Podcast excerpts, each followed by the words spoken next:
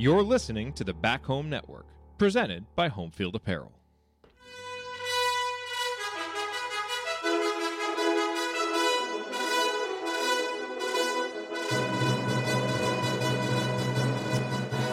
And welcome, Hoosier fans, to another victorious episode of the Assembly Call. As today, your Indiana Hoosiers move to 4 0 on this young season with an 86 to 56 victory over the Miami University Redhawks at Gainbridge Fieldhouse in Indianapolis. Uh, in a game that, you know, Miami kept close for the first 10 to 12 minutes, and then Indiana really asserted themselves uh, and extended the lead as you would expect them to do, led once again by Trayce Jackson Davis, who we will talk a lot about on this show. I'm your host, Jerod Morris. I'm here with Coach Brian Tonsoni and Andy Bottoms. And guys, let's start this show the way we start every show and that is with our Hoosier Proud banner moment. And I'm going to go back to a moment from uh, the first half. Uh, and that is, you know, when Indiana was up 10, it was 36 26, and they were in control, you know, but it, it's still just kind of been a little bit of an uneven first half. Uh, and I thought Trayce Jackson Davis really put a nice punctuation mark on it uh, with a nice little stretch where he basically created five points of his own uh, to extend the lead uh, all the way uh, up to 15. First, he grabbed an offensive rebound, hit a nice little turnaround jumper. Then on the next possession, he got a defensive rebound, and that would be a theme of the day, which is Trayce Jackson Davis on the defensive glass. But he led the break, found Miller Kopp in the left corner for three, and Miller Kopp, as he's been doing all season long, drains it in transition. And you know, there's just there was something about Trayce's body language during that stretch. He was just very confident, very very focused. And you know, I, I, tweeted out at the time, he's carrying himself like a man among boys out there. Uh, and just kind of this aura of determination that I thought he brought to his play, and especially that segment of the game to essentially just put it out of reach and say, look, there's not going to be any hangovers after a big win. We're not messing around here. Let's take care of business. And that's exactly what Trayce did in 25 really effective minutes. He was plus 26 uh, scored 17 points, grabbed 16 boards, had three assists. Uh, he was fantastic today, uh, and made sure uh, that you know that nothing funny happened, and that uh, that Indiana did what they needed to do. Uh, another terrific performance from Trayce Jackson Davis. All right, let's talk now about our presenting sponsor.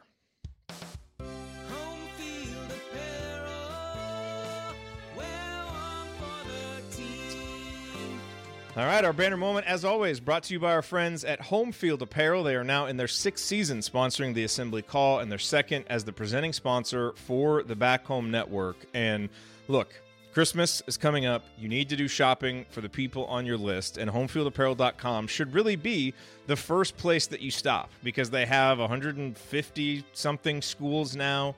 Uh, and they've got something for fans of any school, and no matter what season you're trying to shop for, whether you want t shirts or the really nice crew necks or the hoodies, they've now got jackets. I mean, they just have so many different items there that you can get. And what's nice is all the designs and logos are really unique and special. You know, a lot of them are vintage from, you know, far back and they bring them back, breathe new life into them and the materials that they put stuff on are high quality, they're comfortable, they maintain the colors through many washings. And they've got a special deal going right now for Black Friday. The promo code is Black Friday. You get 20% off your entire order, so load it up. Get something for everyone on your shopping list. Uh, once again, it's Home Field Apparel, the promo code for right now, Black Friday. But if you don't do it right now and you're ever there and you need a promo code, you can always use our promo code HOME and get 15% off. But the website is homefieldapparel.com support them. They support us. And I mean, look, you get great, uh, great apparel uh, when you do. So, homefieldapparel.com. Wear one for the team. All right. Well, it is time to move the ball, find the open man, and get some opening thoughts from the rest of our team. And we will start with Andy Bottoms. Andy, your bottoms line on this Indiana victory. I mean, a good cap on a hell of a weekend for IU sports uh, across the board. yeah. I know Martha the Mop Lady tweeted out, you know, you start with Friday with the uh, the win over Xavier, throw in a couple volleyball wins, including a big road win for them.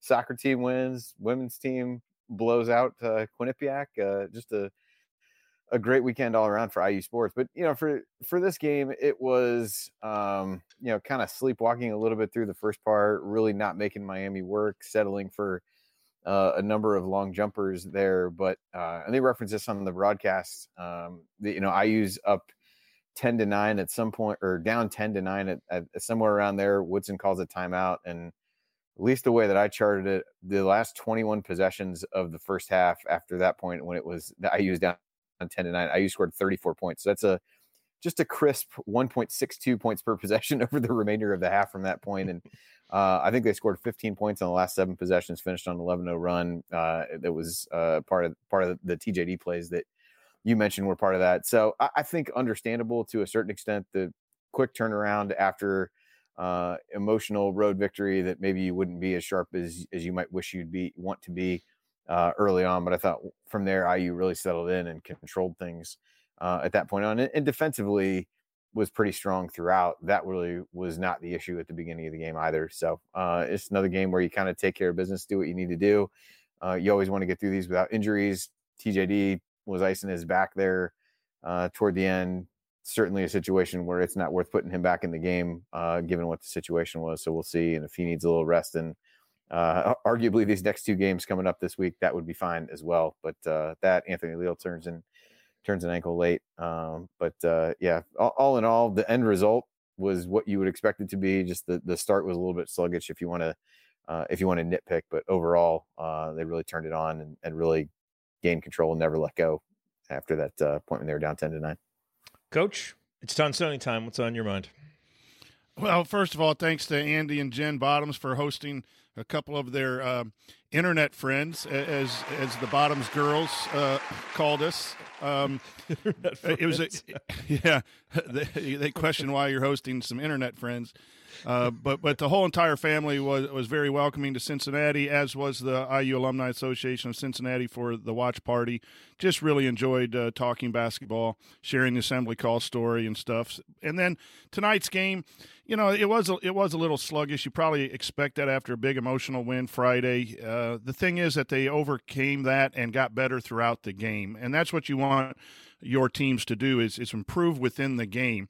And, and that timeout that Woodson took shortly thereafter, I thought they, they picked up the pace offensively and they had more player movement. Uh, Bardo was talking about ball movement. They were moving the ball but standing still early. And I thought they ran some more sets. They ran some floppy action, some back screen action, different things. Uh, and it, the ball ended up going inside still. But you, against the pack line, you got to move the help. And I think Indiana allowed Miami to just sag in and make life a little difficult. And then when Indiana missed some open threes early, that's when everyone got a little stressed in the Discord and, and whatever, wherever you were on Twitter and, and worried about the performance. But water was going to find its level. And I thought the, they uh, did outstanding job. And the other thing that I, I'm looking forward to talking to today is that this roster continues to impress when you got guys coming in to pick up for Trey Galloway like a CJ Gunn. And then in, in cleanup time, Caleb Banks shows his potential. There's a lot of good things that these games and the next two games are going to show us. And I thought Indiana got a lot out of today's game. Yeah, no, no question about it. Um, and, and, we will spend a lot of time talking about those guys. You know, I think uh, let's spend a little time talking about the defense um, here off the top, which you know held Miami of Ohio to point eight one two points per possession. Uh, they shoot just thirty two point four percent. You know, and I thought early, you know, it was you know the defense was fine, but they were giving up a few more drives and kind of doing some of the overhelping, giving up some you know some more open threes than you would like but it really felt like they tightened that up. And I thought once again, the young guys coming in off the bench really provided a spark there. You know, you didn't have Trey Galloway's energy on defense, and usually that's one of the roles that he provides, coach. But I thought today, I thought Tamar Bates defended with great energy. I thought CJ Gunn defended with great energy. I think Malik Reneau does everything with, great energy. And we're going to talk about him. Uh, it's going to be an interesting film room for Malik Reneau. Uh, but, but I really thought, you know, I thought once again, those guys really came in and provided a jolt. And I thought that, in addition to, you know, what I mentioned earlier, which is just Trayce Jackson Davis was just really determined today. Um, you know, and I thought that really helped kind of get the defense going. And, and that really took control in Miami of Ohio at that point was essentially just stuck trying to chuck threes or make tough shots. And they did make a, you know a few tough shots, but the defense really tightened up after you know kind of a rough start a couple things. Uh, TJD, when he's providing that effort from the start, really helps his team get going. His rebounding today, obviously the numbers speak for itself, but just his uh, just the way he's rebounding, both offensively and defensively, he's just going up and getting the ball, and he's it's his. And, and he is running the floor and he's playing with with a lot of juice and a lot of energy and i think that rubs off on everyone even even the last couple games with some slow starts he has brought it and then you have geronimo with the blocks late too like drive into the lane and get your stuff thrown against the backboard you know please do that um, that one block I, was so good it, like it ended up being a perfect assist out to the guy yeah. three point line but I, I, agree with you i thought tamar was uh, a lot better he got shook one time at the top of the key and a guy hit a pull-up jumper but you're going to have that i thought cj gunn was magnificent today and if he can play defense, he's going to see more minutes because he's, you know, like the microwave Vinnie Johnson. He's going to be instant offense uh, tonight. But I, but I thought the the concern, Jerod, you brought it up, is the overhelp on the on the top drive or the ball screen uh, when they're playing the over and drop coverage that the wings are pinching in, and I don't think they have to commit so much because they're kicking it out for wing threes just from the point. That's been a concern all year. I've seen that happen. Uh, when we interviewed Coach Ya, he was talking about those closeouts, and I, I think the guys are just overcommitting to the ball handler instead of jabbing at him and then getting and starting your retreat to the wing. And that's something that against better teams you're going to have to clean up because they'll hit a, a, a tougher um, percentage of that. But the defensive effort was was there all night. I thought uh, it didn't wane uh, even when the shots were being missed early. Yeah, it also just felt early like there were a few miscommunications on some switches and just, you know, like look, I mean, I was fully expecting a slow start in this one. You know, you're in kind of a different you're in a neutral arena coming off that big one, that big win. So, this is one of those games I don't think there's anything to ever to be concerned about if it's a rough start. It's does it linger? And it didn't. Indiana took control, had control by halftime and controlled the whole second half. So, you know, all all that was fine. Andy, I thought it was a, a really interesting game for Jalen Hood Schifino, uh, who came out and really seemed to be pressing early. Like, I want to make a shot, you know, and he missed four shots, I think, before the first media timeout. Um, you know, a couple of them kind of felt a little bit forced. And, you know, but what I was really impressed by is he came back in the game after sitting and was ready to shoot again.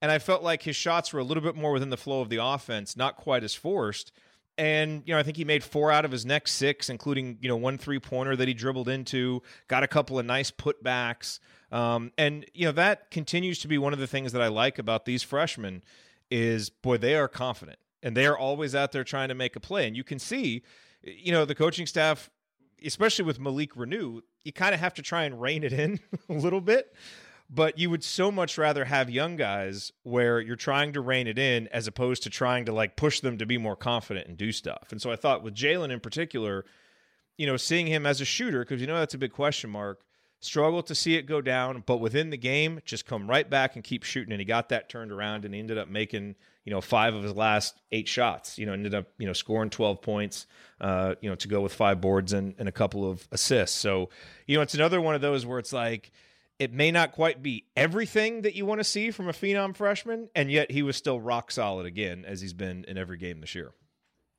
Yeah, I, I agree with you. It felt like he was really trying to force things, and and I think he wasn't the only one at the beginning of the game. It, it just felt like every time the first even moderately good shot was available, it was going up, and and didn't really make Miami work a whole lot. You know, coach mentioned that before about really trying to move the the help and and some of those kinds of things. It just first you know first chance they got to, to throw it up there they did uh, and, and, he was definitely emblematic of that but but agree with you that you do see some of that maturity maybe beyond what you'd normally expect from a freshman to really come back in settle down a little bit and and rein it in a bit more over the course of the game so um, I think there there are definitely opportunities for him to to take shots within the flow of the game uh, I just didn't know that too many of the ones early on were in the flow of the game. I mean, the one he misses a layup going to the basket, like that's one thing, but you know, some of the threes and things and and pull up, you know, long twos.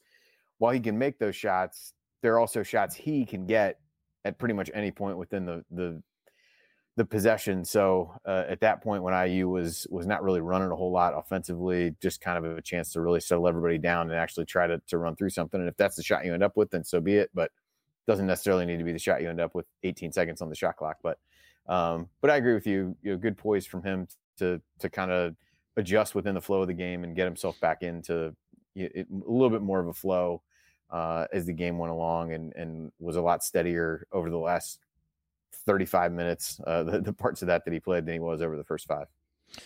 Yeah, Go ahead, coach. It is nice to see him play through uh, some of the struggles from the previous game. Shooting ends up two of four um, from from three and double digits in, in scoring. And, and, I thought, uh, you know, he he's going to be one of those guys that never gets called for uh, fouls when he drives to the lane and then and he misses. But how about his offensive rebound? He tipped in um, a, a, couple, I believe. He just he can play and and. and regardless, the shooting is the extra, is icing on the cake. Everything else is is, is what he brings to, to the game. And I, I thought he had an okay game, and, and, he'll have some really great ones coming up. I'm sure. Coach, how would you how would you handle a player like Malik Reneau, who like his every thought on every possession is I want to go make a play, and it's great you know, and you see him, and and I mean, he's so good offensively. I mean, he was five for seven, you know, scores ten points, has three assists, he gets three steals. Like he's out there, and on balance, he is making so much more good stuff happen than bad.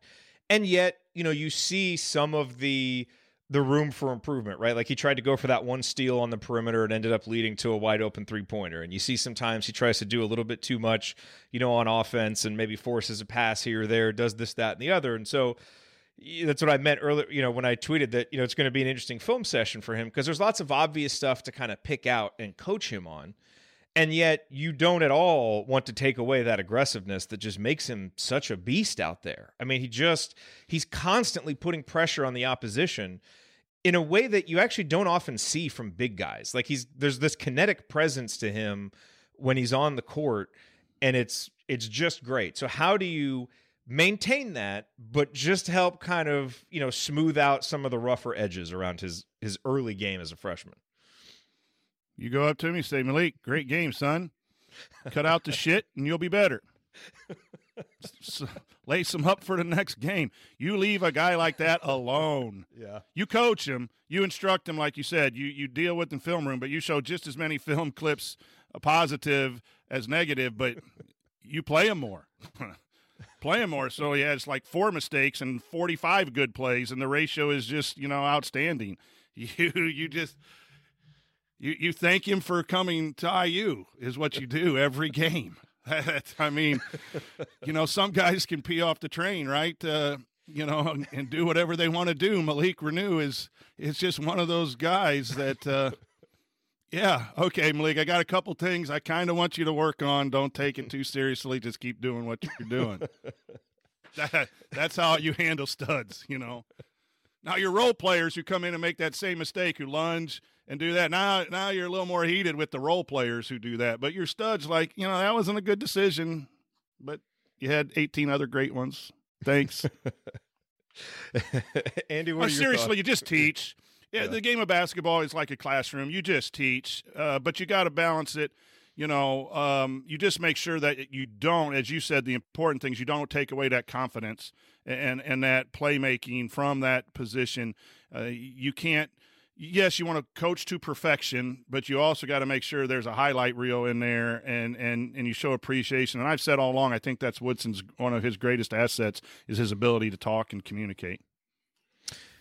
Yeah, it was. It's it's funny to me with him. I think I think where you focus more of those kinds of reining in type conversations, probably a little bit more defensively, of where he doesn't really need to take chances there. He can be a solid defender. I think on the offensive side, he made some really good passes to either lead to to baskets, or there was one that was I think that. Um, I, I hate to give Stephen Bardo credit, but talked about like the hockey assist. He kicked it up to CJ Gunn, who got it into uh, to Trayce for a, a, basket there. Like that stretch, he was fantastic making making plays on that end. You know, and then the one where it's like you're thinking this guy needs to give it up. Somebody's like floating out to the wing uh, for a three, and he's like, "Hell no, I'm to euro step past this guy, like put it in the basket." So I, I think, I think where you probably want to focus more of that reining in is maybe on taking fewer chances defensively, but yeah, on the offensive end, he sees things so well, makes such. You know, we talked about uh, or you guys talked about this, and we we talked about it um, as we were, you know, kind of going over the game on ourselves. You know, he gets that play in the Xavier game. He's gets a ball at the free throw line, so that throws that great lob to TJD. He just has a great sense of uh, where to put the ball, and is a good enough passer that I think you, you definitely don't do too much to uh, to to ratchet him back on that end. I think, but defensively, if you at least get him maybe where he's not putting other guys in position to have to make plays. But yeah, the offensive stuff, I don't I don't think there's anything you really want to do to rein that in. Th- that's a good point um, because you want people to try to make plays, just like the shooting. I, I, I did. They weren't taking great shots and they're taking quick shots, but right now in these games, you want people to shoot to get their confidence. You, you you're not going to spend a lot of time. You know, yes, you work on the footwork with Tamar on his first shot, and, and, and I thought there were some rushed threes, but you almost got to overshoot right now uh, and get this get this confidence up. But that's a really good point, Andy, about yeah, let, you know, focus on his defensive errors where he made defensive errors because that's something that's going to be needed. Um, and um, you know, you always want your offensive people to kind of push that envelope. Yep.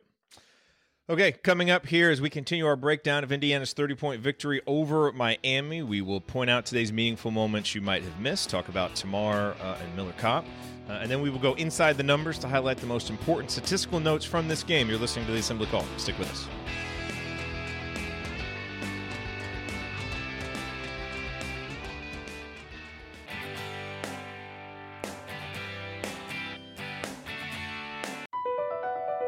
BP added more than $70 billion to the U.S. economy in 2022.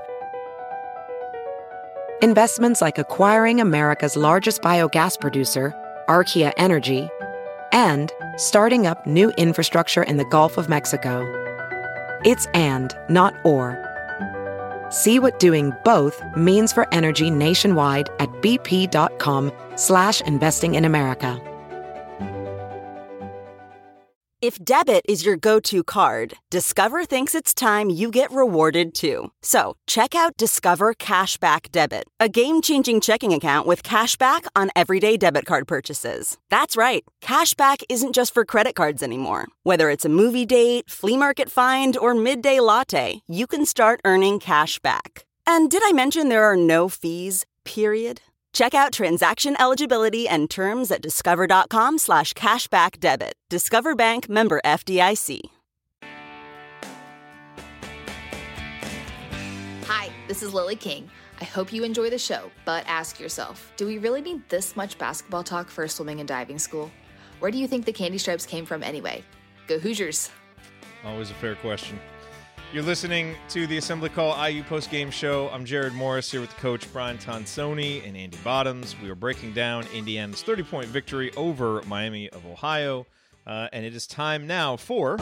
Meaningful moments that you might have missed. That's right. Meaningful moments you might have missed, brought to you by our friends at Hoosier Ticket Project, where they help individuals and families experience IU athletic events in person for the first time through the generosity of alumni and fans. To learn more about how you can donate money or extra tickets to help create meaningful moments for other IU fans, visit HoosierTicketProject.org. That's HoosierTicketProject.org. Um, all right, guys, I want to start. My first meaningful moment um, is features Tamar Bates. Uh, and it is when Indiana was up uh, 32 uh, 26 uh, in the first half. And you may recall uh, Tamar took it from over uh, on the right wing, drove into the lane, got a really good look in the paint. He missed it, and Race Thompson finished it with his best Tom Pritchard impression with a great follow up dunk. And to me, look, obviously that was a, a, great highlight play for Race, but I was more focused on the play from Tamar um, and him creating an offensive opportunity off the dribble. You know, one of our big offensive or offseason uh, conversations about Tamar was can he be the kind of three level scorer that we just really haven't had? You know, a guy who can be a threat from outside, but can also drive. It's what he did in high school. Like we've seen him do it in spurts. You know, and so we saw him make a, you know, a three pointer early. He missed his first one. His feet were a mess. And then, you know, really was set up much nicer on the second one and made that.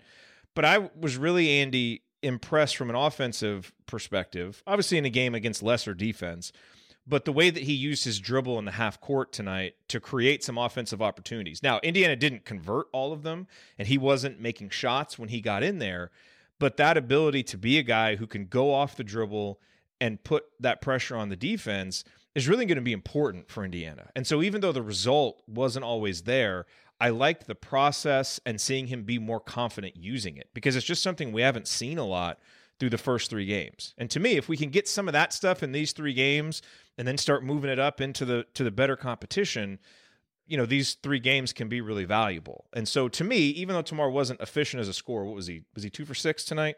Yeah, yep. two for six. I liked more of what he did in terms of his assertiveness with the ball and the dribble. Yeah, I think you know for him, I, I look at it a couple ways. It, one, it's an opportunity to to really get him going. Maybe that means he gets to the free throw line and sees a couple go through the basket that way. Uh, maybe he's able to get a drive to the basket and and score an easy one that way. I, I think he's a guy who's kind of searching uh, right now to get into a rhythm offensively, and so I think that gives him another way to do that as opposed to just standing on the wing or in the corner and, and being asked to shoot three pointers which is something that he can do, but something he's not done consistently. So if you're really trying to get yourself into a rhythm, and eh, the other thing that became maybe more important tonight because Galloway wasn't available, you know, but a night like tonight, typically who he's playing with, he may he, he he's playing with one of of X or Jalen Hood and and usually Galloway, at least the way the lineup's been. But without Galloway, you needed another guy to be a little bit more of a playmaker and, and do some things with the ball in his hands. And so I thought the assertiveness in in spots there was needed based on the other personnel that were in the game. So I think that was uh, important. But I think it's a good opportunity to diversify what he's doing a little bit and, and maybe get him going, get into a little bit of a rhythm, to be able to take some, you know, shorter shots and, and see a couple get in the hoop uh, as yeah. we go through there. But I thought a better performance from him in this game than against Xavier. Uh, obviously, difference in competition level, all those kinds of things. But I thought he was uh, a, a, a, little bit uh, just contributed in, in different ways and was a little bit tougher to for the defense to figure out what he was going to do. Yeah, you know, and on that subject too, coach, we saw Miller Kopp do a little bit more off the dribble today. You know, he made the the three in transition, but we saw him, you know, really using his shot fake. Uh, you know, he drove one time, took his man all the way to the hoop, had another one where he had that little, you know, about a ten foot floater and just kind of died on the back of the rim and went in. Uh, pro- that's probably not something that's repeatable uh, against better competition. You know, he you know was that kind of able to get a step. So I'm curious, you know, how interested you are in seeing him create offense like that, and then also again from Tamar, it's just nice to see some offense in the half court off the dribble that doesn't come from just X, you know, and Jalen. Yeah, I'll, I'll, start off with Tamar. I, I, thought he was really into the game, uh, both both ends of the floor, and, and that's what you're going to need obviously we want him to be a, little more productive uh, across the stat uh, sheet, but you know he'll he'll get there, and I really believe he will. But he's got to be connected defensively, or Coach Woodson won't play him. And so, really, I was more impressed with Tamar defensively not getting out of position, not playing helter skelter, uh, other than that one play. And, I thought that uh, he has that ability to to get to the rim. I, I was impressed with uh, Tamar's offensive rebound on a long three, missed three, where as soon as he got it, he threw the uh, assist to Race. I think Race got ended up getting fouled, so I'm not sure he got an assist on that play. But again, that that is someone when you're searching for some offensive production he could have taken that in and tried to lay it up and, and get fouled, but he made the extra pass. And uh, I, I, think that you know C.J. Gunn had one later too. That that shows how this team is connected. We're hearing that over and over and over again. As far as Miller Kopp, Miller Kopp needs to be a shooter, and he needs to think shot every time he catches the basketball. I don't want him to shoot every time, but I thought there were times early that he passed up shots that we need you know um, those dead three shooters to take. And uh, there was one in the second half i thought really that he passed one up. And i thought on that that pull up floater that you talked about he really should have shot the three. And mm. that's what you have been talking about all year is take the three don't take the contested two. Miller kopp's job is to make threes. Uh, and i thought he had enough room and space to do that. Now, a little bit later, three or four minutes later, he got that same kick out from the wing back towards the point, and he was ready. He thought shot when he was catching, but it looked like all of the Indiana players were thinking pass inside or move the ball instead of shooting, and that's going to be an issue because uh, if you're open in a college game, you got to shoot it, and you're most open when you catch the basketball not after you sit and think. I think Race does that too much. Race kind of fakes and then he thinks, oh, I'm open, now I'm going to shoot, and that's why he misses. When he's hit a couple early in the exhibitions, everything, he just caught it and, and shoot. Um, you know, Woodson might need to free those guys up a little bit. Like if you're open on, on the catch, shoot it. The drive, this last drive of Miller Kopp, I'll take any day. That was hard and mm-hmm. aggressive. He was able to score because it was Miami. But again, if he goes that hard on a hard closeout – then you're going to create openings for your post on dump downs or kick out threes. I think he has to do a little bit of that, even though that's not his strength, in order just not to be a stand in the corner kind of guy. Yeah, absolutely. Um, and then you know the on the other moment uh, that I wanted to mention, really, it's in the second half, just about the defense. Indiana was up 19, 17, 15 mark had one of one of I thought their best defensive possessions of the year, and it included Tamar, where both he and Xavier Johnson just did great jobs of cutting off drives to the basket, just moving their feet, you know, and being ahead of the guy. The help D was on point, first forced a turnover. Uh, it was rock solid during a stretch when I thought Indiana uh, really played well defensively. Andy, uh, you were coach. Have a moment before we move to stats. Yeah, I wanted to hit a couple with CJ Gunn, I, I think he was a, a good storyline tonight. A guy that we didn't see against Xavier at all, but was clearly the next man up with uh, with Galloway out tonight. I thought a couple uh, really good defensive plays, which is not what I think anybody is uh, is is necessarily looking for when he gets on the on the court. But uh, I think had a couple steals within first few possessions that he was in the game. One guy drives right into him, uh, right about the free throw line, got the ball. I think ended up uh, getting the Miami guy called for a foul. Another one he dug down uh, to somebody that had thrown it inside and, and, got it there and even blocked a shot. Um, but made some good decisions passing the basketball as well.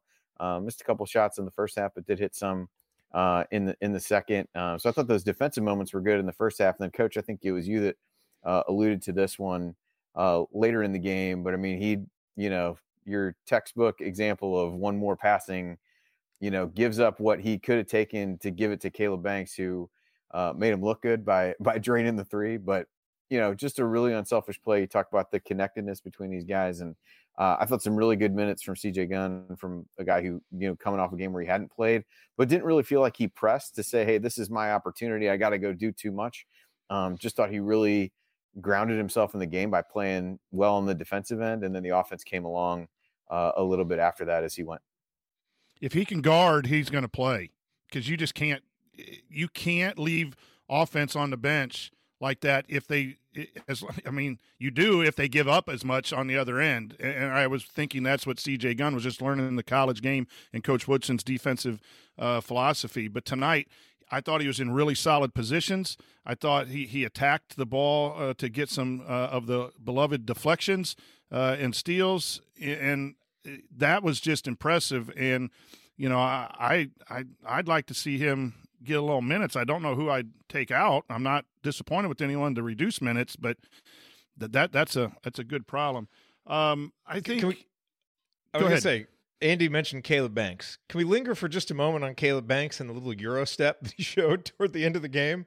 I mean, this guy's got some tricks in his bag. And look, I know he's playing a lot of garbage time minutes, but you'd like to see guys take advantage of those. And so Caleb Banks right now playing 10% of minutes for Indiana. His offensive rating is 178.3. uh, he's 8 of 10 from the free throw line. He's 4 or 5 on twos. He's made his only three pointer.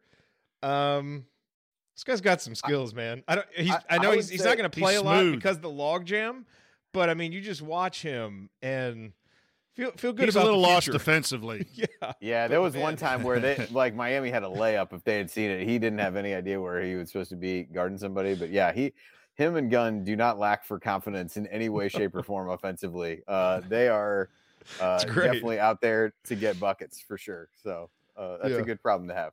I think my, my my meaningful moment. I think we probably all saw it, but the TV angle was kind of odd but there was a play early in the game. I, I have it down at 16:24 when Jalen Hood Schifino drops a little, you know, no look around two people, bounce pass in traffic uh, to Trayce, who who lays it up for for a basket, and that's the stuff yeah. when Hood Schifino had missed some shots, or it goes to miss some shots, and everyone's wondering, um, "Hello there."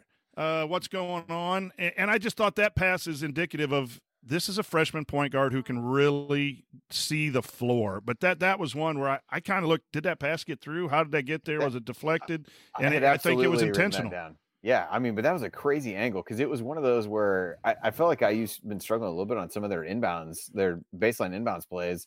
And that was one where it's like all you do is get the ball in the corner and you think, all right, you just got to reverse it, get it back to the top. And he somehow slipped it through there to him for a, a, really nice move that TJD made after the fact to to actually uh, get the basket. But yeah, that, that, was one of the first ones that I, I wrote down as well. Just reflective of a guy who was really struggling with the shot at that point, but man, the vision to be able to see that and, and somehow slip that pass through there was uh, incredibly impressive. And how about his poise? Like he gets hit in the face, he gets a questionable call, and he just has that stoic look. Like I- am going to be that assassin next time down, and, and that's the kind of thing you want from a point guard.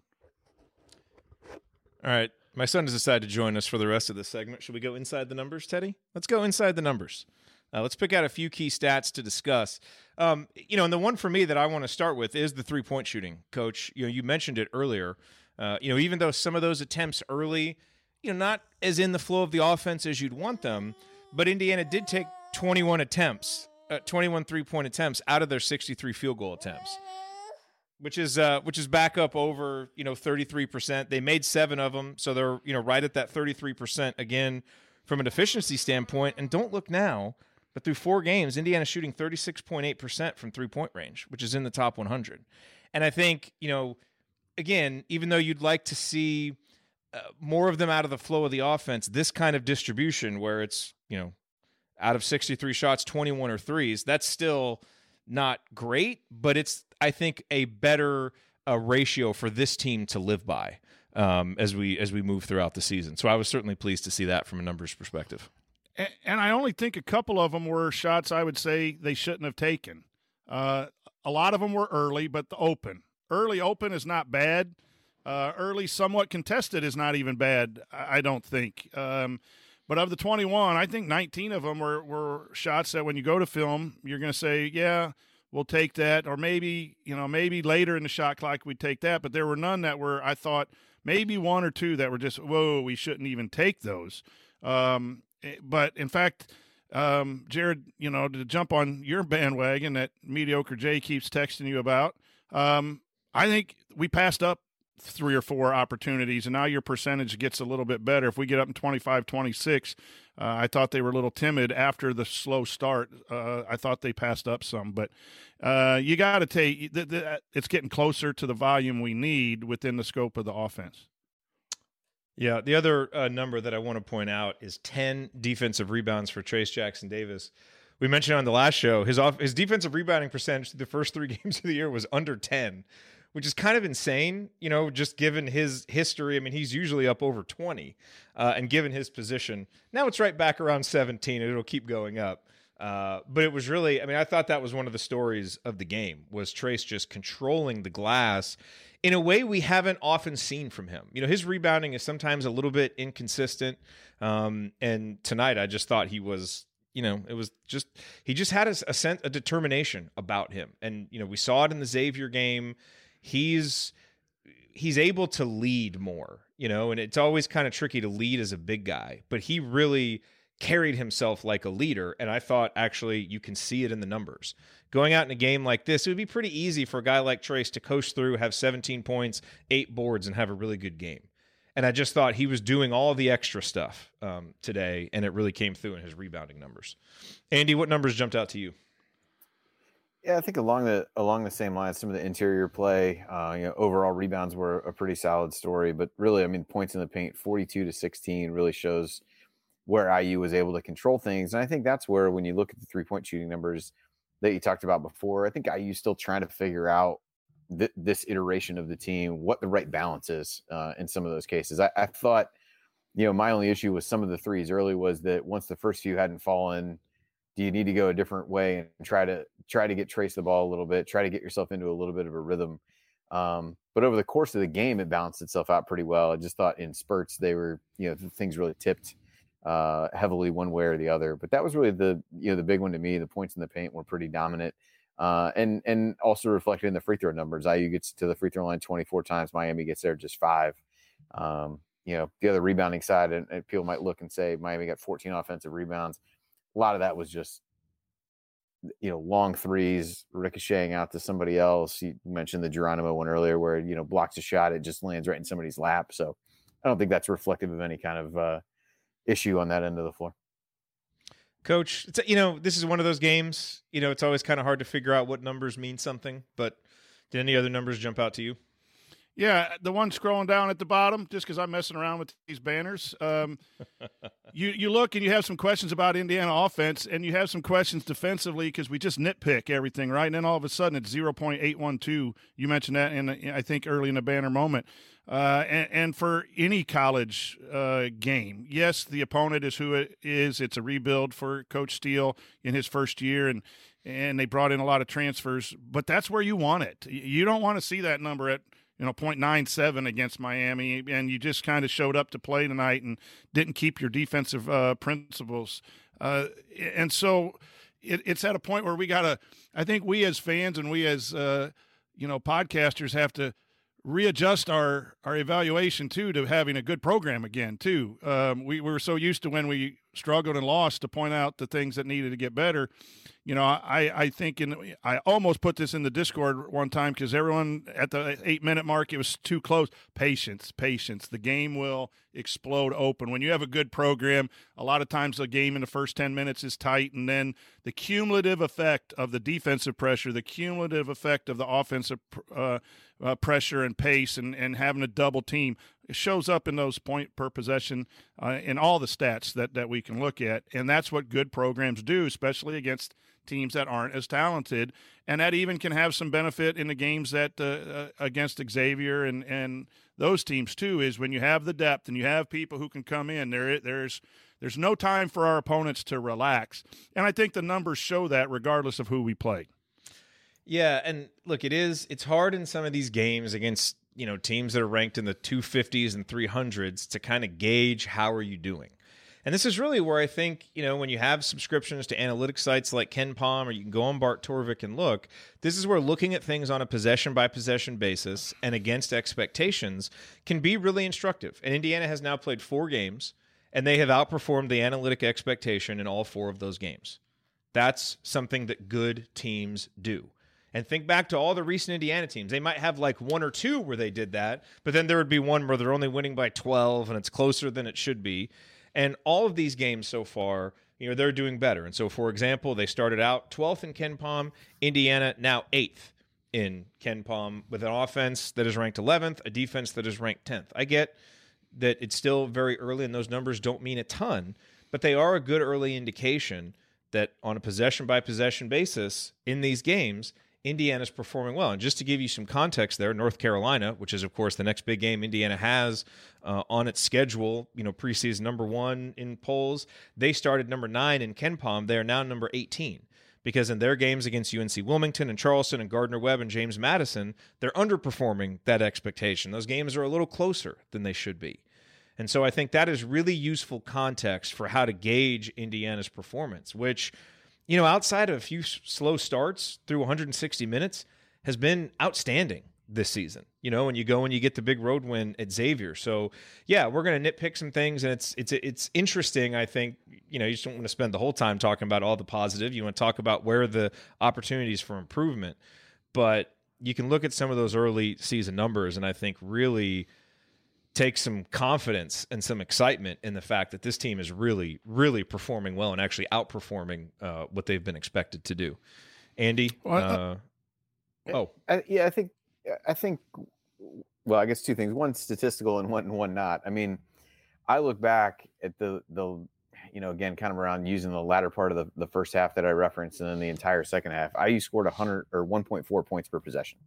Um, that was you know that that overall number that coach talked about is really weighed down by a, a pretty slow start which was, was, probably predictable in some regard. And then the less statistical uh, component i think is a lot of what coach said is, is trying to get your head wrapped around the fact that you know this team is not luring you in uh, to you know as like Lucy pulling the football away from Charlie Brown, where I think we've kind of gotten to over the over the last so many years, where it's like, okay, I'm just waiting for something bad to happen, and uh, coming off a great win, what are we going to do after after a great win? How do, how do things go wrong?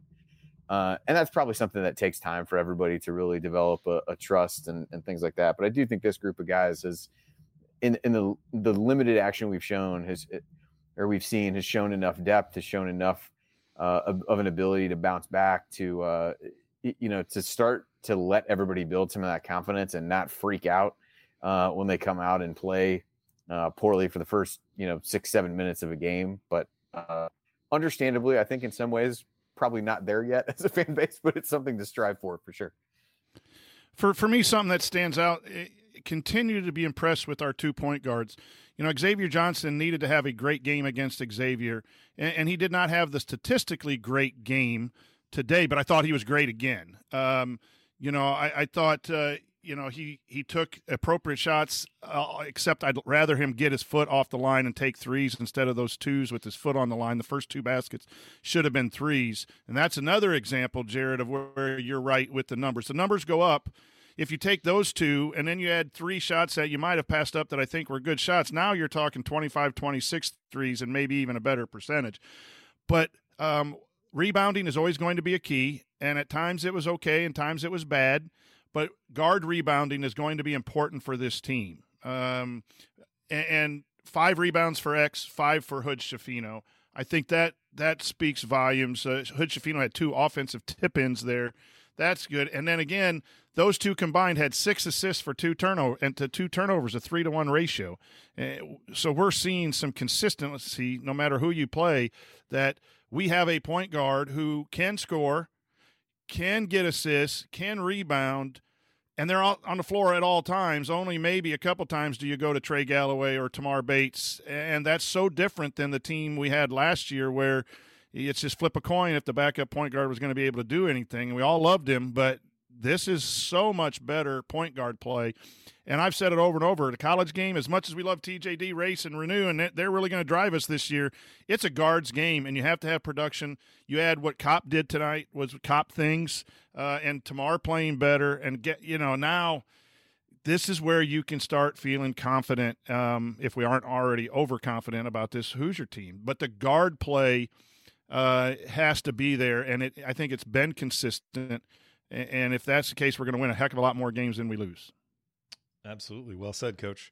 All right, coming up on the assembly call, we are going to hand out our game balls and the Hoosier Hustle Award. We'll discuss a lingering question or two, and then we will look ahead to what Indiana has coming up on the schedule. That's next on the assembly call. Stick with us.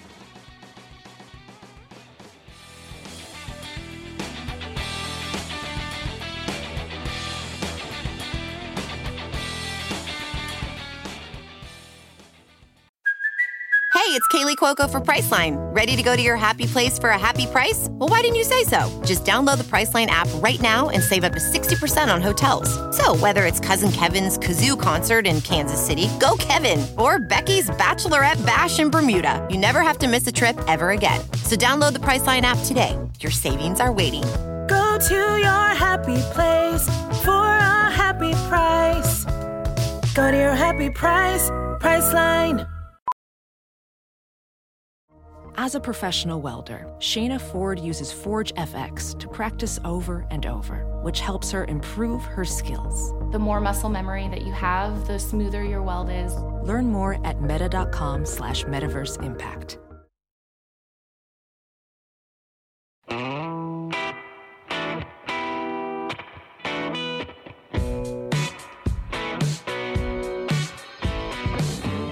Hi, it's Thomas Bryant. What's the only thing better than being Kentucky in the NCAA tournament? Celebrating it with friends afterwards. Join Jerod, Andy, Ryan, and Coach after every IU basketball game. Go Hoosiers. Thank you, Thomas. You are listening to the Assembly Call IU postgame show. Catch us live immediately following every IU basketball game and every Thursday night at our website, assemblycall.com. Well, not every Thursday night, not Thanksgiving Thursday night. We'll talk about the upcoming schedule uh, here soon. But make sure you that you go uh, sign up for our free IU Hoops email newsletter. We're almost to 10,000 people on that list. You can join for free at join.assemblycall.com. That's join.assemblycall.com. All right, I'm Jerod Morris, Coach Brian Tonsoni and the bracketologist Andy Bottoms. They are here. We are breaking down Indiana's victory over Miami. And it is time, guys, for our game balls, which are presented by our friends at Bloom Environmental, where Allie and James and the crew help folks in southern and south central Indiana maintain healthy air quality in their home or business. You can learn more at bloomenviro.com. That's bloomenviro.com. And when you mention this ad, you get 23% off all of their testing services. 23 in honor of TJD. And I think for the second straight uh, game ball that Bloom Environmental has sponsored, I think it's going to be Trayce Jackson Davis. Uh, I'll lead this off. Not going to get cute. Not going to, you know, try and fall into some trap where hey, someone else off the bench really had get no. Trayce Jackson Davis was the best player on the court. I thought at the pivotal moment of the game, uh, you know, where we were going to kind of figure out, all right, is this going to be a stupid dogfight or are we just going to assert our dominance? Trey stepped up and did what a superstar should do. And so he was the leader by numbers. He was the leader just by aura and energy. Um, and I think a game like this, look, I don't, again, I don't think we learn a ton about the veterans in games like this, but I do think this was another piece of evidence in the evolution of Trayce as a leader. Because um, I don't think he's always, you know, obviously in some of these games he's played well, but there have been others that he kind of drifts in and out, just like some of the other guys. And tonight he wasn't going to let that happen. So I was just really impressed with how the mentality he brought to this game he was the best player, uh, so he gets the game ball. Uh, I assume that you guys are going to agree, but let's find out. Andy, your game ball. Yeah, hard to go against the guy that's 17 points and 16 rebounds. I feel like seems like a seems like a fair place to go. No, I think the, thing I was going to bring up was you you alluded to it at the end. I think if we look back over shows we've done during his time at IU, there would be points that we would say that a game like this, he may not have shown that level, uh, played at the level that he did consistently tonight. And I think that's been, you know, part of the evolution of him as a leader, uh, less so as a basketball player, but to really see him embrace even the smaller moments to lead and to and to lead by example. And I think that, uh, you know, talk about wanting the team to be player led and things like that. Pr- pretty, uh, pretty, pretty tough to feel uh, anything but but positive when you see your leader out there in a game that you should win handily, really being the guy that's putting forth as much effort as anybody. So uh, that that's that's who I'll go with for sure. Yeah, and interestingly, coach, you know, not just out there trying to get numbers, because you know you take a, a senior who knows that he's you know moving up the list in points. You could see some motivation to go out there and make this a game where you take 22 shots and put up 30 some points, and he probably could have done that if he had wanted to and yet he scores his 17 points on eight field goal attempts. You know, was able to get to the line, was looking for his teammates like that. It was just look. It, we talk about it a lot on the show how watching young guys evolve all the way into seniors and seeing how they change just as people and leaders is what is what's so rewarding. And I think that's that's part of why I just really enjoyed watching him play today. You know, because you you really saw that it was just it was a terrific, uh, unselfish but dominant performance by him. Yeah, he's really improved, and I'm I'm going uh, with TJD as well. He is just playing with an intensity. His rebounding, I mean, he's just exploding up and getting rebounds. His drives to the basket, he's not, you know, dilly dallying around, taking eight crab dribbles and then trying to, you know, work around a defender. He's just, you know, I really love that Sikma move or that uh, face up move that he gets in the mid post when the ball's not right on the block. And then he just drives baseline and he's got some agility around the rim but you need your best player to be your hardest worker uh, in practice, and you need him to be that in games. And that has been a concern of, ours with Trayce for a time. If he gets two fouls, is he, you know, does he respond to that well in a game? Or if things aren't going well, misses a couple. Uh, there have been times when he didn't have the. That, that hasn't been the case this year, uh, and it wasn't tonight. So yes, an easy uh, game ball selection uh, Trayce Jackson Davis when you get 17 points and 16 rebounds and you only play 25 minutes. Uh, just a fantastic effort uh, from Trayce. As we mentioned in the last show, part of what we're doing with this fun little sponsorship is we're going to take a fourth of what they paid us for the sponsorship and give it to the winner at the end of the year of the person who has the most game balls. Uh, well, we can't just give it to them, but in exchange for an interview, if that person will come on the show, uh, we'll be able to give them that money. Trayce out to a nice early lead with three game balls through four games. Uh, Malik Reneau got the other one. So I think Trayce is the odds on favorite uh, to get this one. Uh, and now it is time for the Hoosier Hustle Award.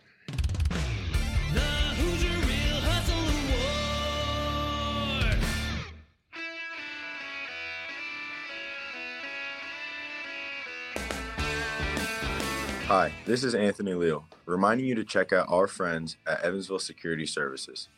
Based in the hometown of IU legend Calbert Cheaney, Evansville Security Services has been providing off duty police officers to businesses and individuals since 2001.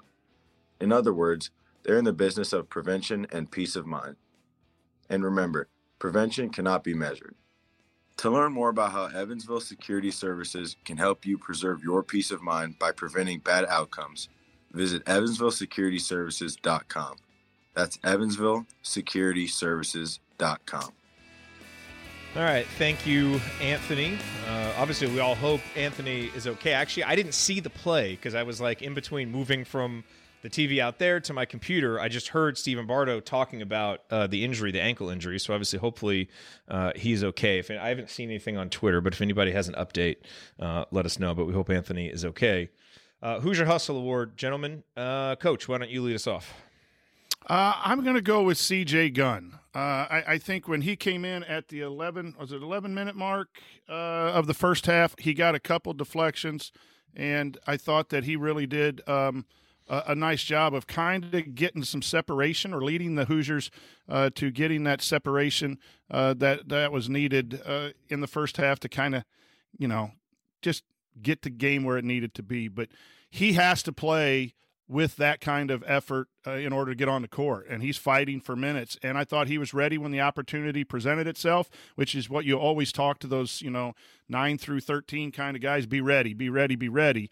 And he then came out today and did the little things uh, well. Uh, you know, obviously we like it when he hits shots and gets those breakaway dunks and shows his athleticism. But I thought he has made improvement in the two weeks that he's played on that defensive side. And it is Miami, uh, I, you know, and I'm sure that he's not quite ready to go up against the North Carolinas and Arizonas quite yet. But maybe we're looking at a, a back half of the season type of development guy that can really be a boost if Indiana needs some shooting and needs some scoring. So I just thought he came out and played. There's so many guys I think we can give it to, to be honest, but uh, I'm going to go with CJ. Yeah, I think that's one of the things that we're going to like about this team, and that we kind of started to learn last year. Is there's always a lot of options for this award, uh, which is really good. Andy, who gets your Hoosier Hustle award? Yeah, that certainly beats the, the what we've had to do sometimes, where it's like, oh man, oh, I don't God, know. What I do you know. think? Yeah, uh, you know, said with with great passion about who it is. Uh, I thought I was going to be original and go with CJ Gunn, but Coach beat me to it. So that that's who I was going to go with. Yeah, I think uh, interestingly enough, he, he basically was filling in for Trey Galloway and did some of the things that we expect to see from Trey Galloway. Uh, threw in a little bit of, uh, you know, maybe a little bit more scoring, certainly more shooting than than, than Trey Galloway. Got got up seven shots in his time, but I think you know his overall contributions plus minus is imperfect as we always say, but I mean he was plus 22 in 18 minutes. I thought um, just impacted the game defensively and on the offensive end, made a couple nice passes. So I thought that was good. A couple a couple guys that we really haven't talked about to just throw in quickly. I thought Race Thompson uh, was really, really active, uh, maybe more so than than what we've seen in some of these other games, uh, including his, you know, kind of pushing his way through the Miami huddle, which I which I actually enjoyed as much as anything. It was great, uh, and uh, just the look on his face as he like put both of his arms out and like went through those two guys, I thought was great. Um, There's and, a lot of "I'm too old for this crap" energy from Race. Hundred percent, hundred percent. It was like a dad like breaking up kids, even though those two kids weren't fighting. But it was like, um, and and Geronimo, you know, with the five blocks in, in his time, we talked about some of the blocks themselves. Had four rebounds as well, so I thought he he did well. But I thought it was a good, um, not bounce back performance for Race necessarily, but I think a good game for him to kind of continue to build on as he, you know, you guys talked about it after the show. We've all kind of seen it, trying to figure out you know where where he's at in his you know progression of, of the season, and I thought it was a good effort from him. But yeah, CJ Gunn was the, the the guy that I had earmarked for this one. Yeah, look, so CJ Gunn obviously wins it because you guys both went with him, um, and I do not argue with that at all. But I was going to give mine to Jordan Geronimo, uh, and in part it's the context. You know, Jordan obviously entered this season with high expectations, and then in Indiana's first game of the season at Xavier, he played five minutes. And that's after, you know, doing some nice things in the first couple of games. And, you know, I always, you know, find myself wondering, okay, is, you know, how is Jordan going to handle this? You know, and he always impresses. Like that's the thing with Jordan Geronimo and his mentality is it's always there. It's always team first. And he came right back out tonight.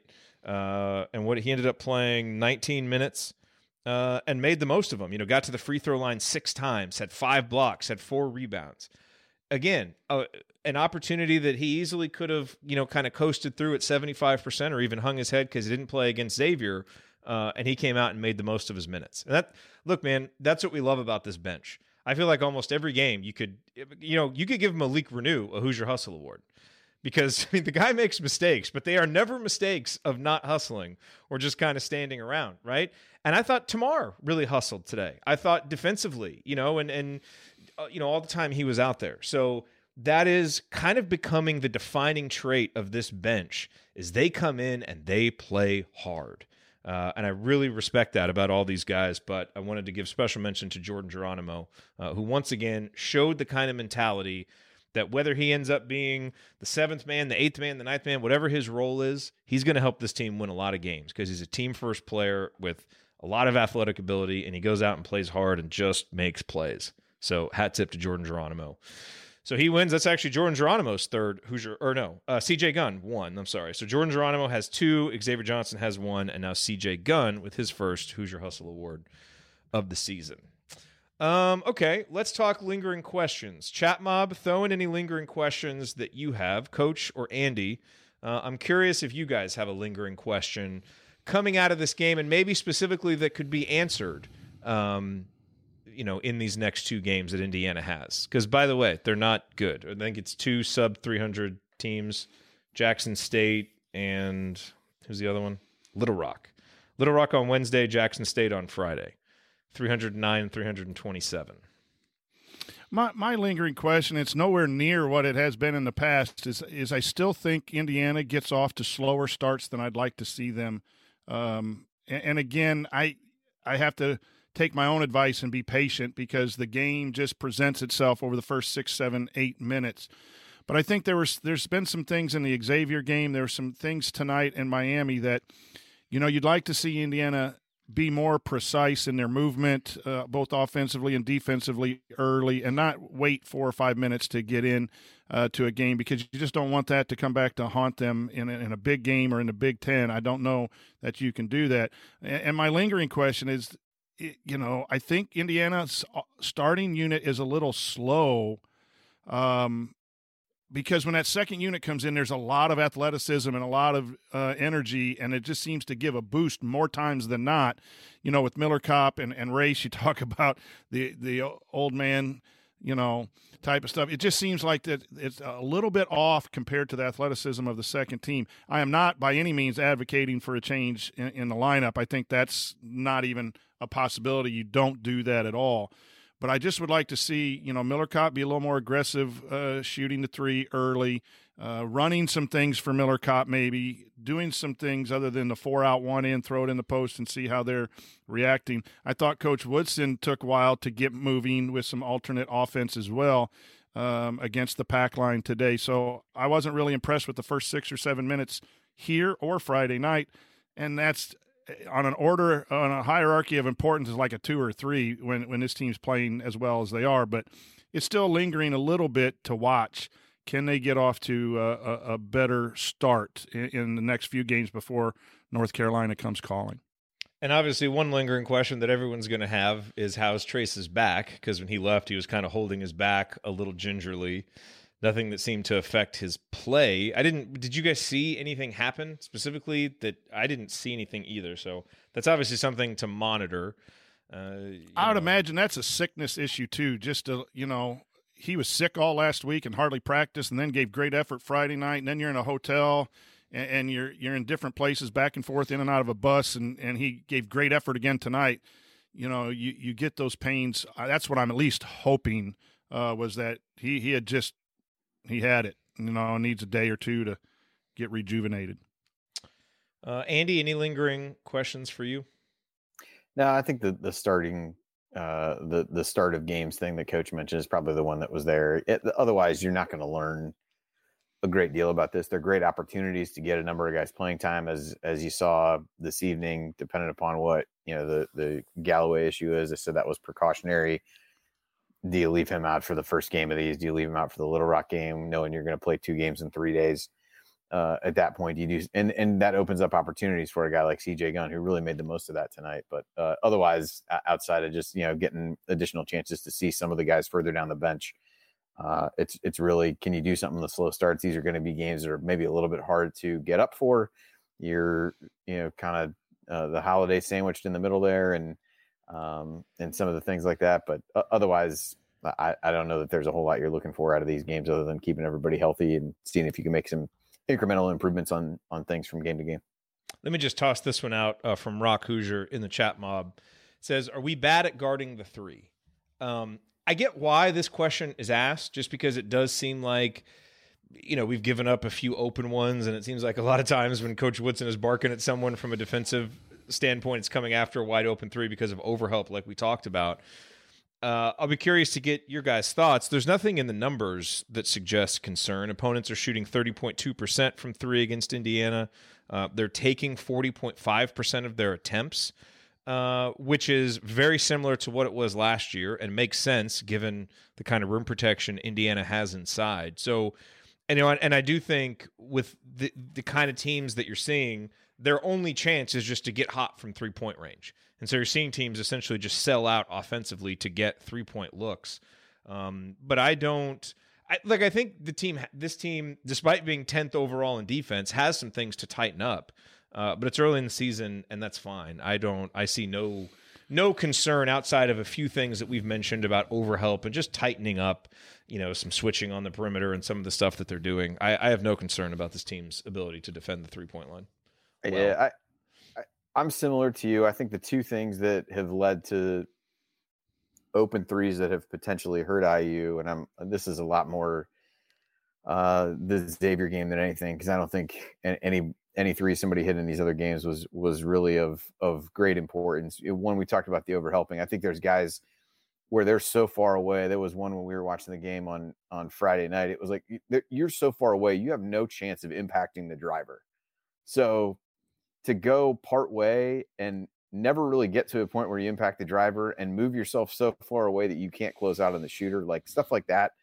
Uh, I think is one concern. The other is just communication. I think we saw some of that again a little bit more on Friday, where there were breakdowns in terms of, you know, how they were guarding uh, screens. It was one of I think it was Kopp and TJD late in the game that that gave up a three at the end, where it was just clear they weren't on the same page in terms of what they were doing, which to me is more as much communication as is anything. So like if there's anything to worry about, I guess I would throw those couple things out. But I think those are both um, fixable for sure as you go through and uh, and look at film and do some things like that. So th- those are if there's reasons to be concerned, like those are the two things I would point to. But I'm I'm like you. I don't think there's any you know burning issue uh, that's there right now. But those are maybe a couple things to keep an eye on as you go forward as it pertains to three point defense it, it seems like we're having trouble guarding the three because teams can't attack inside with our rim protection very often. So, you know, they take a lot of threes, and then when you hit, anytime there's a three, it's a dagger type of feeling, like, oh no, there's three points. But I, I do think it's a great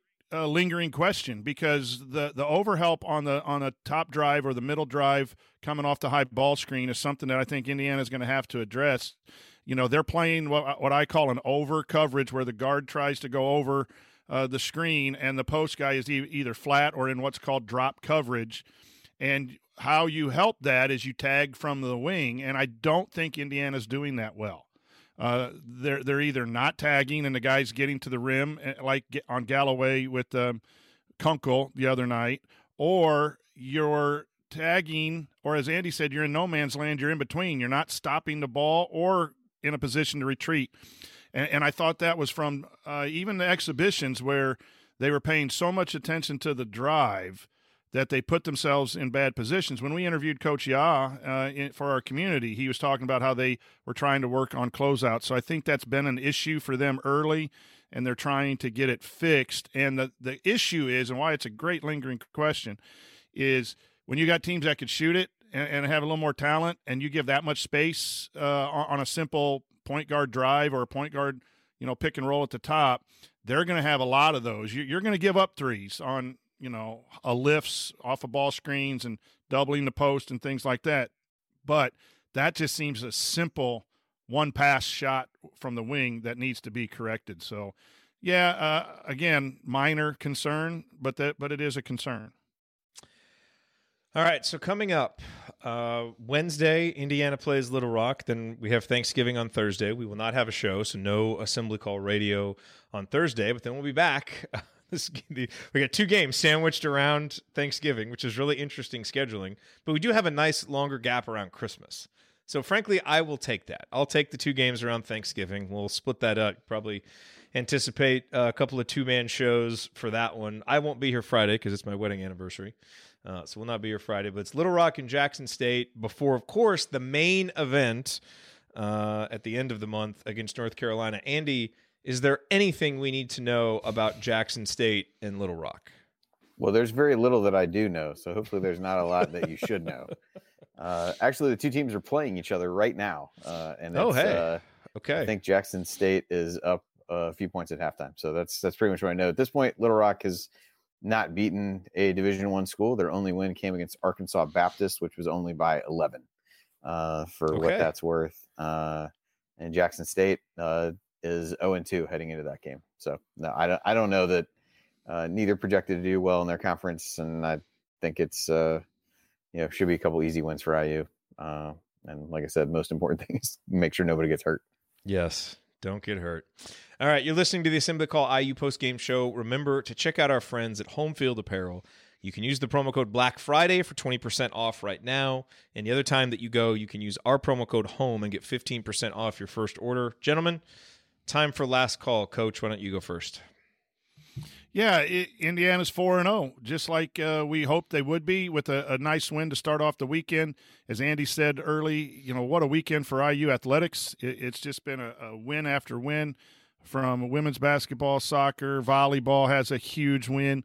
Uh, just you know, like we uh, want to see it, but a lot of good play uh, with this team right now, and it's just exciting to see you know some guys pick up um, next man up when when when someone's hurt. That's where the depth is really going to to matter. And, and I thought adjustments today. The final thing for me is adjustments throughout the day. I thought Coach Woodson made some nice adjustments offensively to get more movement and encourage the pace. I thought the substitutions were fantastic. I thought players within the game got a little more confident with their ability overcome some adversity within the game uh, as we talked about. Those are key things to pick up in these types of games uh, where where we should not have any question on the on the outcome.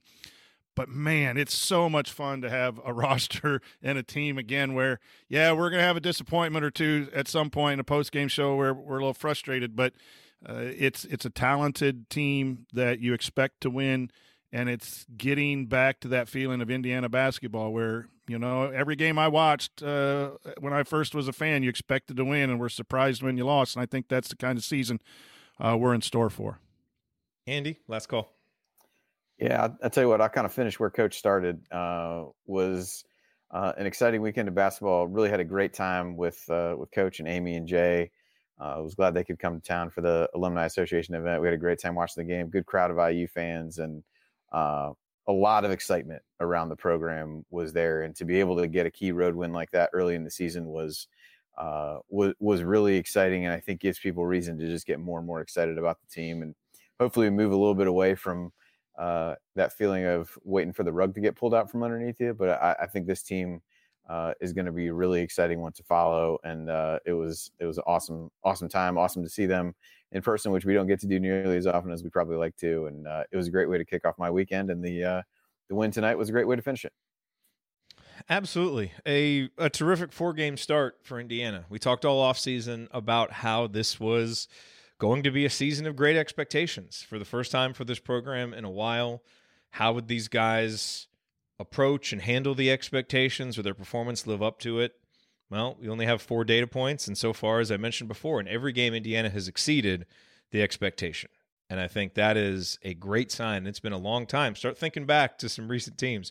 When was the last time that we had a team that through the first four games, every single time out, they were better than what was expected of them, just consistently? There have been some inconsistencies within games, but I, you know, I think at a minimum, you know, you have to just be feeling good uh, about what this team has done through four games. And I think, you know, if you allow yourself to to dream a little bit, you can actually see, I think, in these four games, some reasons to be even more optimistic maybe than you were coming in. All that's going to matter is what they start doing when the schedule stiffens. You know, obviously a huge, huge stretch coming up against North Carolina, then Rutgers, then Nebraska, then Arizona, then Kansas. You know, there's no the cupcakes are gone at that point. There are two more, um, but just really impressed with Indiana has done through these first four games. Hopefully, they continue to, you know, develop guys' confidence over these next two, uh, and then be ready for that big game against North Carolina. But just having a lot of fun watching them, having a lot of fun talking about these games, and uh, looking forward to the next time out. All righty. That is going to do it for us on this edition of the Assembly Call. If you want to see us do the show live and be part of the live chat, make sure that you subscribe to our YouTube channel, youtube.com slash assembly call, and don't forget to go to join.assemblycall.com to join our free email newsletter. Special thank you to Bob Thompson for the music you hear on the show, and special thank you to John Ringer of Rig Design for designing our logo. And thank you for listening. We'll be back to talk IU hoops again with you on Wednesday. Until then, Take it from me, Christian Wofford. Keep your elbows in and your eyes on the rim. Go Hoosiers. All right, I got to get out of here, folks. Thank you. Thank you. Thanks for coming out. Here I come, Mrs. Tonsoni. do we do we give people Ryan's votes for game ball and Hoosier Hustle that he texted us, or nah? Nah. Let me just jump in real quick. Hmm. I think he said give a game ball to everybody, right? I think that was his uh his idea. No, he went Trayce and uh who do you, what do you have? Reneau for the Reneau Hustle? for hustle. Yeah. Gunn second. It's fine. Eh, Sure. Whatever. Yeah, I mean, I don't know why I thought we needed him to tell us that TJD would be a good choice for the game ball, but you know, just in case, in case Yeah. we weren't paying attention. Yeah, I blacked out in the Come middle on, of the second. dude. Oh man. All right. Well, that was fun. This team is fun. That they are. I enjoy it. All right, guys. Uh, well, we'll figure out the schedule for next week. Go enjoy. What's the NFL game tonight? Is there a good game on tonight? Kansas Chargers- City and Chargers, Chargers. Chiefs. Okay. I only need Clearly, Justin I Herbert to was throw about. chicken. Sorry, I hit the wrong one. I only need Justin Herbert to throw about nine touchdowns. I can get right back in my fantasy matchup with my brother-in-law. hey, why don't you Make show sure they're to your- Palmer Yeah. because I need about nine in mine. You want to show everybody your shirt, Andy, just to make sure they know. No, I I'm not. that- No, the Eagles did not play well at all. So I have nothing to. That would have not been a great loss, but uh, yeah, I, I'm not here to. I'm not here to rub it in. That performance did very is is not uh, rub inable. I don't believe if that's a word. So, Rubinable. Boy, we're really we're creating words. What was the what did Ryan turn into a verb? Uh, re on the re last- freshman year, I think, or refreshmaning. or something? Freshman yearing. Yeah, Just creating our own language here on the assembly call. I, I will tell you that eh, you know Andy's basement is real. You know all those people wanted to order pizza and everything. You know we now know that it's uh, it's real. I sat right where Andy was watching some basketball late Friday night. It was nice, uh, nice and well done. what Andy yeah. doesn't he- know oh, what it a was really all sophi- just he's he got to see what a really sophisticated setup I really have to do Yeah. the show. Who's really really impressed with it. it's quite like mine. it was just a reconnaissance mission for Chad, who is still determined Yeah. to order a pizza to you during a show. Yeah. So hopefully, Coach got the info that he needs. he can to now uh, yeah he can now speak to how difficult it's going to be to get any kind of delivery person to come anywhere near the door that is in the background and actually find it and, and have anybody answer it Mhm. he can certainly speak to that Uh, all right, fellas. Good show. Good times. We'll be back here. We'll see you all in the community. If you're in the community, we'll have some stuff over the next few days. But next podcast will be after the uh, Little Rock game. Hopefully, another fun one. So, Yeah, um, for the community, we're going to get back to our assembly call top 25 poll. We added um, Bob Moats into the panel, and nice. um, my uh, freshman friend who's uh, into, into sports and podcasting, Josh Pose, is also going to be uh, submitting that. So now we have five members to see, maybe be a little, well, we're always accurate because we're the assembly call. But um, Josh is a good, solid White Sox fan. I like that about him. that's, that's the only Build- reason It builds a lot of character. Yeah. Um, so we got a five man panel uh, for that, and, and votes have been trickling in, and we'll finalize that after tonight's games. So be looking for that um, on a somewhat maybe weekly basis once uh, January hits, but maybe every two weeks or so here and let games happen. But that's going to be there. Join the community. Uh, again, Tony is doing a great job with with his Man, he film room and stuff. So you know, make sure you um, find a way to uh, find a way to join. All right, last thing before we go trivia time. Who has the highest, independent of uh, like usage rate, who has the highest offensive rating on the team? Get don't look. Guess who has the highest offensive rating? Well, Didn't you say that inclined to- earlier? I was inclined to say Banks, right? Because you Yeah, said he was Banks. like 178 or something. Hmm. It Is is somebody not actually higher than that? That is why that is why I brought this up. It is not I Kaleb Banks I- and his gaudy 178.3 I offensive assumed rating. that it wasn't, or otherwise you would not have CJ? brought it up. It is not CJ. I'm actually curious how many guesses is it going to take you guys to get this. 13. I mean, I mean, it ha- feels like it has to be somebody. I mean, is it actually Trayce? No, no. I mean, Trayce's is unbelievable. It's 154 with a usage rate of 27%. That's complete good. insanity. And That's folks are good. saying Reneau. The thing is, Reneau uses too many possessions to be that efficient because offensive rating. I mean, a lot of things are taken into account there. He's he's at 112.4, which don't get me wrong, is a phenomenal offensive rating for a freshman using 29% of possessions, but it's not him. Tamar. It's not tomorrow.